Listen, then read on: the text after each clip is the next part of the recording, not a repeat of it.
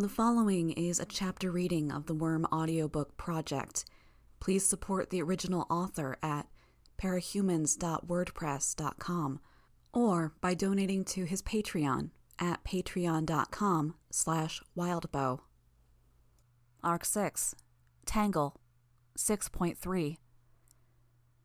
I opened the glass doors for Brian so he could carry the boxes of furniture in. The first thing that struck me about his apartment building was how uncluttered everything was. No litter, no people, no noise. There was a bulletin board just past the second set of doors, which was something I normally might have expected to see a little messy, as a rule. But even there, the individual postings were carefully spaced out, and the entire thing was sealed behind a glass pane with a single small lock. It felt kind of sterile. Or maybe that was just me being used to an area with more character. I didn't know what to say. Not just in terms of Brian's apartment building. I had no idea what words should be coming out of my mouth. I didn't have the know how to naturally make small talk. I usually got by with constant planning ahead on what I might say. Problem was, I'd been distracted. Not so much by Brian's features, but by the realization that I had been looking at them. Now that I was trying to recover, get my mental footing, and plan out some conversation, all I could think to say was, Damn it, Taylor, why can't you think of something to say? We entered the elevator, and Brian rested the boxes on the metal railing on the interior. I managed. What floor? Fourth, thanks. I hit the button. We ascended, and as the door opened, I offered Brian a hand in steadying the boxes as he backed out of the elevator. He led the way down the hall and stopped by a door while I fumbled with the keys he'd given me to find the one to his apartment. I wasn't sure what I'd expected to see in Brian's place, but he still managed to surprise me.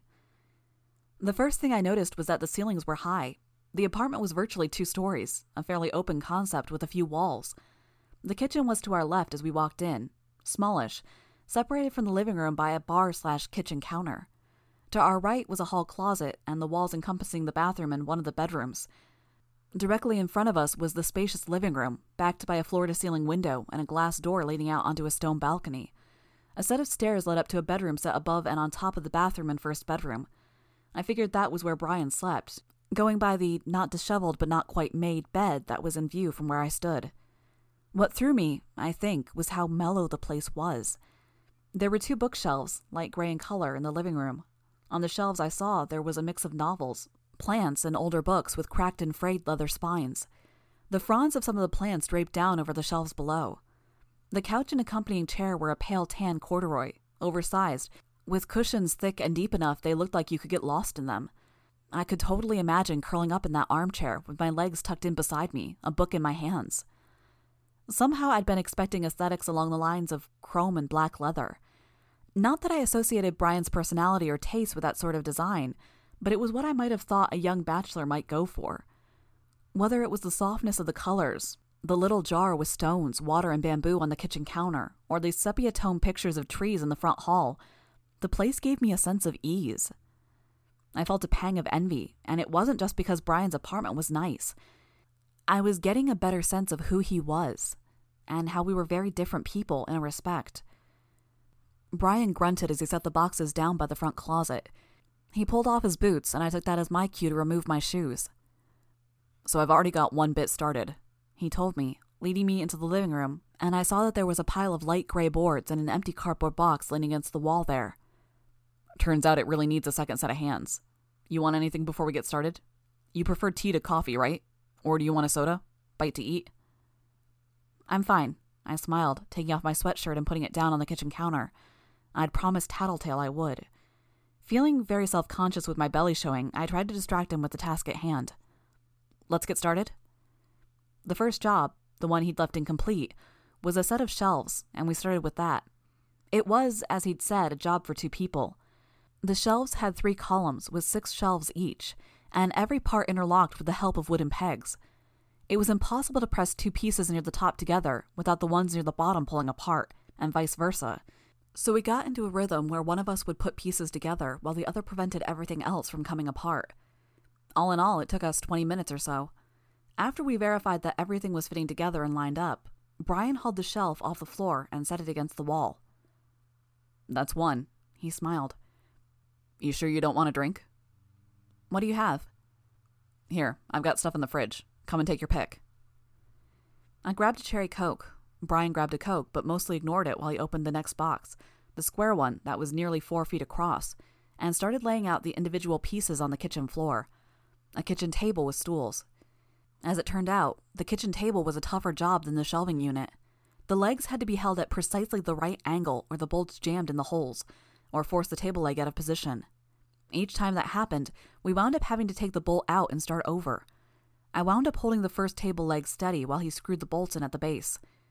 Without glancing my way, he placed his hand over top of mine to adjust the angle of fraction. The contact made me feel like someone had plucked a guitar string that ran from the top of my head down through the middle of my body. A deep thrum deep inside me that couldn't be heard, only felt. I was very glad for the long sleeves of my top as goosebumps prickled my arms. I found myself defaulting to my most basic defense staying quiet, staying still, so I couldn't say or do anything stupid. Problem was, this made me very, very aware of the silence and lack of conversation. Brian probably hadn't given the quiet the briefest thought, but I found myself wondering what to say, wondering how to make small talk or how to get a conversation going. It was agonizing. He moved in closer to get a better look as he put a nut on the bolt, and his arm pressed against my shoulder. Again, it prompted an almost elemental reaction from my body. Was this intentional? Was he signaling interest through casual physical contact? Or was I assigning meaning to something coincidental? Nearly done, he murmured, adjusting his position to start screwing in the other bolt for the table leg. His arm wasn't pressing against my shoulder now, but the way he was crouching, his face was only a few inches from my own. Okay, that was worse.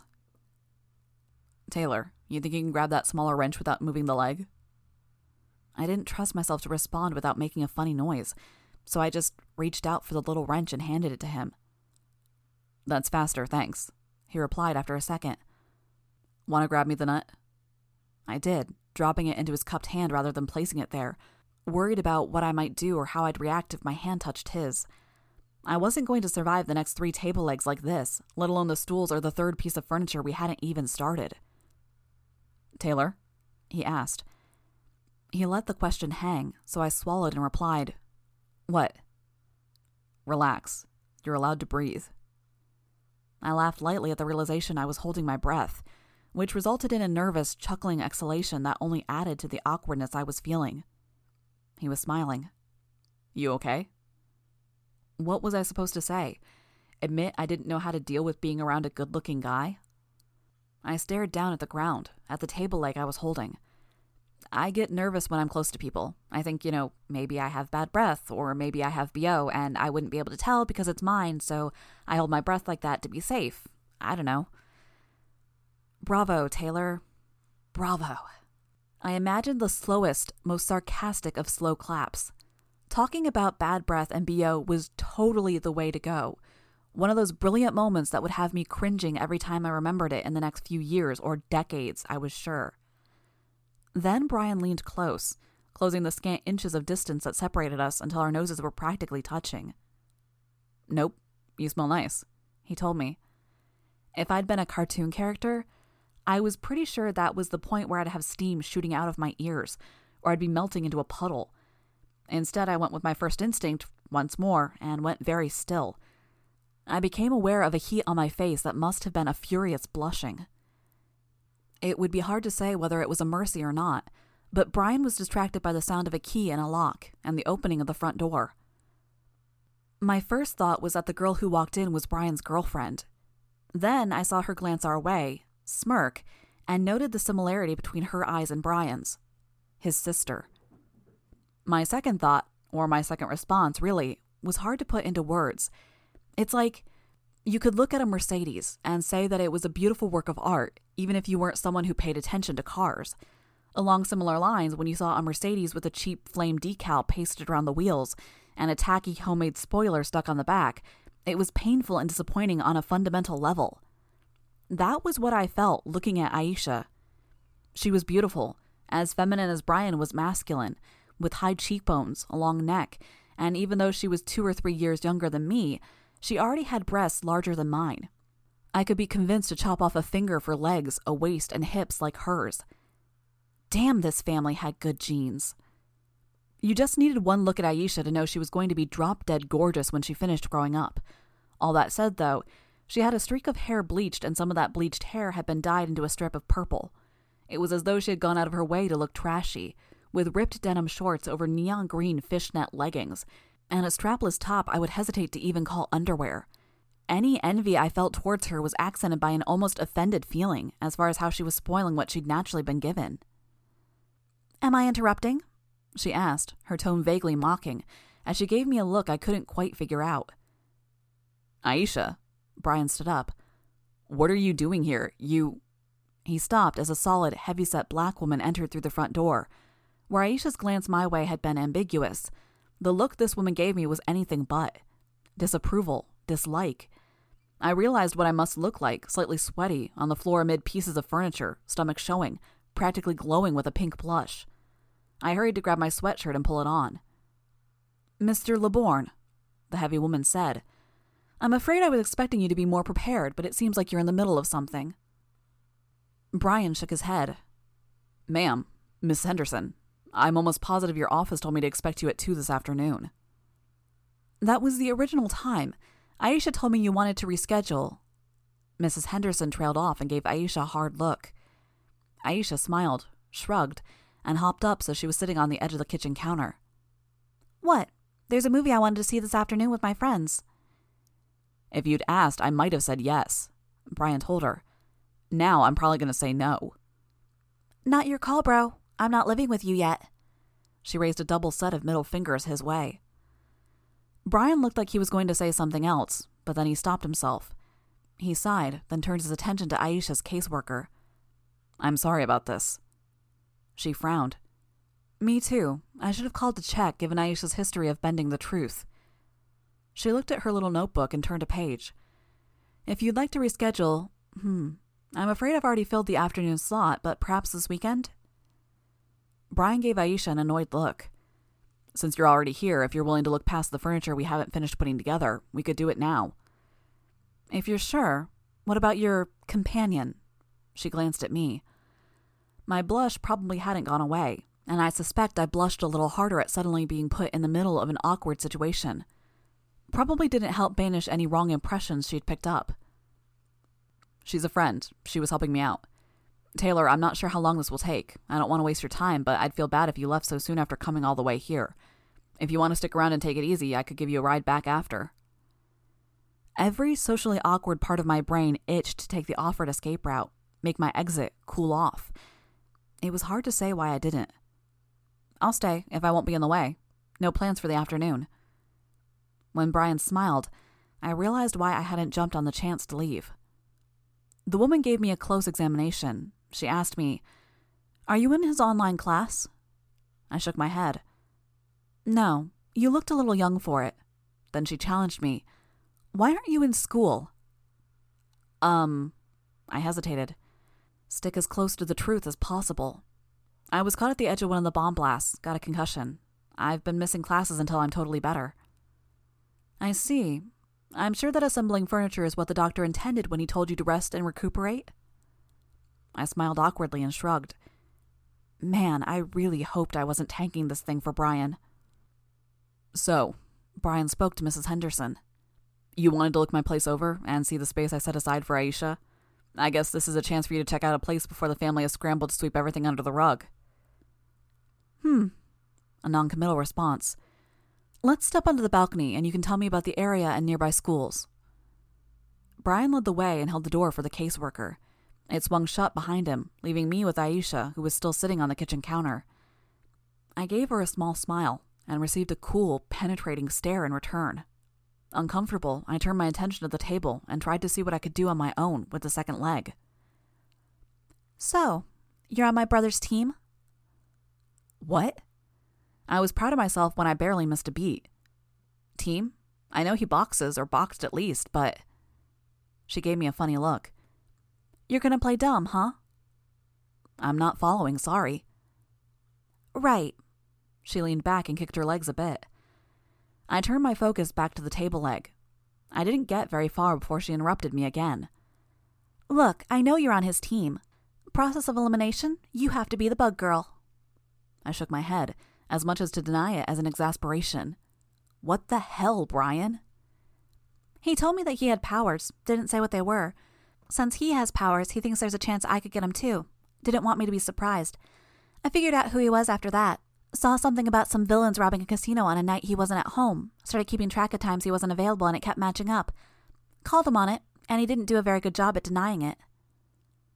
Hoping to throw her off balance, I put the most convincing, wide eyed expression of shock on my face that I could manage.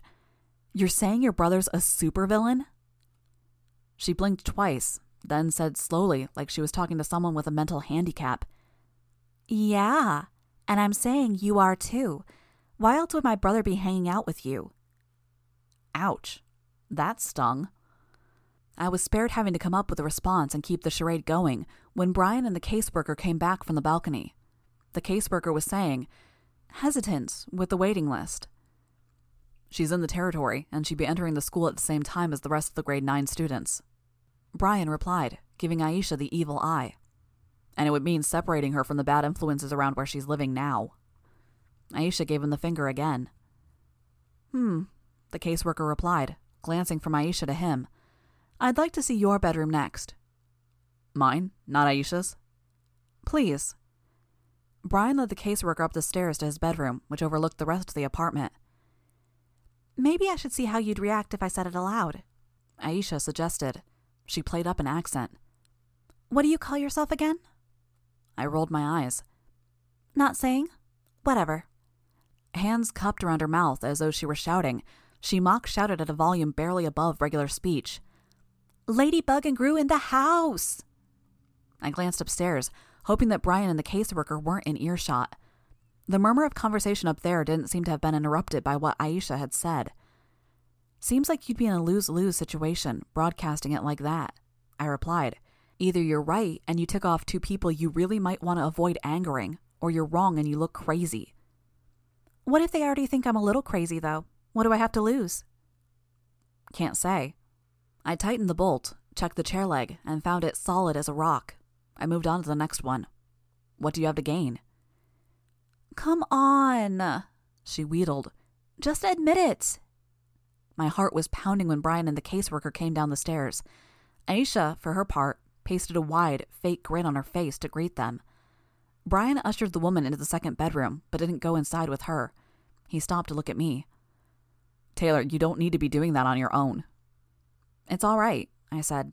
Glancing up at where Aisha was sitting on the countertop, I added, It's a nice distraction. Sorry, I think we'll be just another minute. It was, it turned out.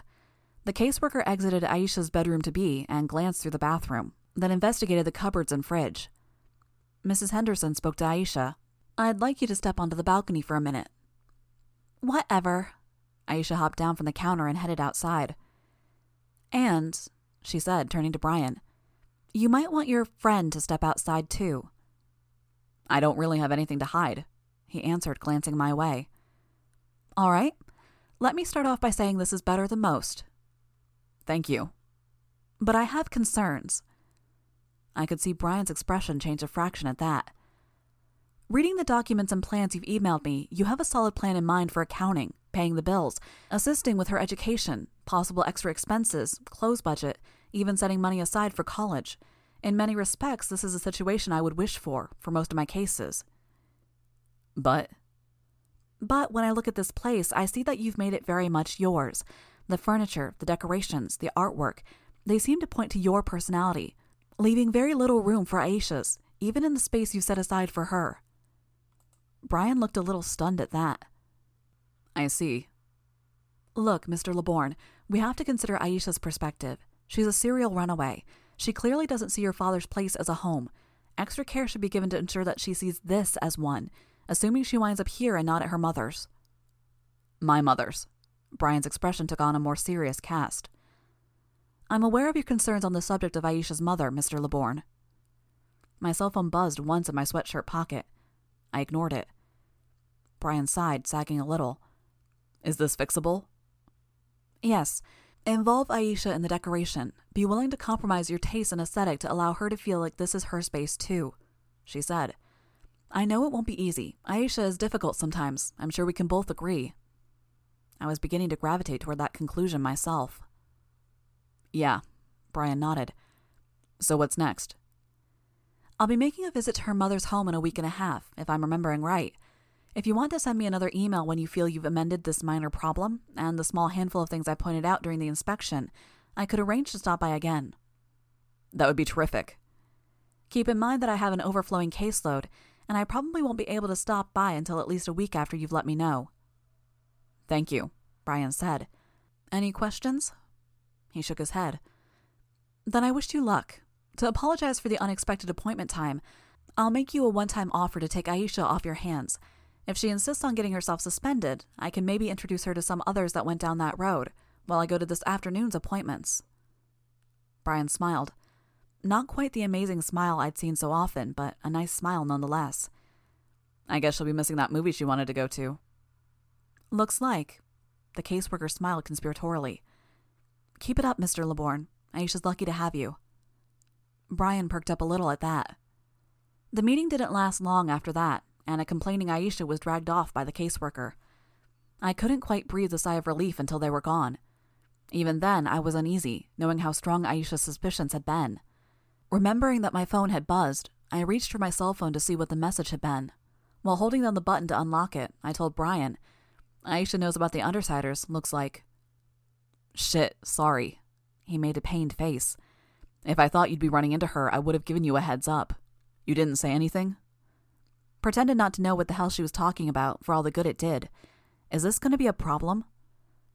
She promised me she wouldn't say anything to anyone, and it really bothers me that she was indiscreet enough to raise the subject with someone I hadn't okayed. But Aisha wouldn't tell for the sake of telling. I think she was probably messing with you. If you're sure. I had my reservations, but I wasn't sure I wanted to press him on the subject when he was already stressed. Pretty sure. He sighed. I looked at my cell phone. It was from Lisa. Sorry to interrupt Smoochfest. You two need to hurry back. Shit is going down.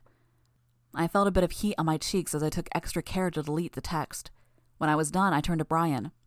Lisa says something's up. She says to hurry back.